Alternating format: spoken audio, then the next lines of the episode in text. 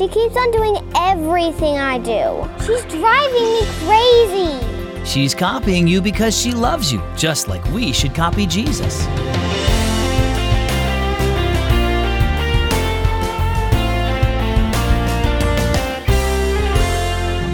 Hi, and welcome to Keys for Kids. My name is Zach. You ever get frustrated when other people imitate you? Maybe younger kids try to act like you by repeating what you say or mimicking your actions, and they probably do it because they admire you, so take it as a compliment. If you love Jesus, then you should copy him too. Look at what it says in Ephesians 5:1. Be imitators of God as dear children. And now our story today, it's entitled Copycats. Bryn tied her hair up in a ponytail. Turning away from the mirror, she bumped into her little sister, Chloe. Mom, yelled Bryn, grabbing Chloe by the hand and pulling her to the living room. Chloe's driving me crazy. Can you keep her with you? She's like a shadow. She follows me and does everything I do. She's such a copycat. Mom smiled when she saw Chloe. The little girl was standing with one hand on her hip, just like her big sister, and her eyes never left Bryn's face. You know, Bryn, you should be honored that Chloe wants to be like you, said Mom. It shows that she loves you. Bryn sighed.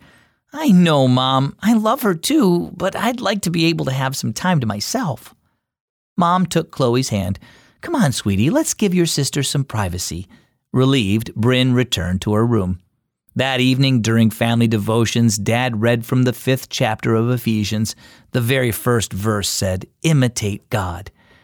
Does that remind you of how Chloe imitates you? Mom asked Bryn. Yeah, said Bryn. She always wants to follow me. She watches me and tries to do everything I do. Yes, said Mom. And this verse says we're to imitate God. We need to follow and copy Jesus. Dad nodded. Children learn by watching adults and imitating their actions, behaviors, and attitudes. Chloe spends a lot of time with you, Bryn, and she does her best to be like you. We need to spend time with Jesus, studying His Word, getting to know Him better, and learning how to be like Him. We need to copy the example He left us. Right, said Mom. And He's also given us His Spirit to help us.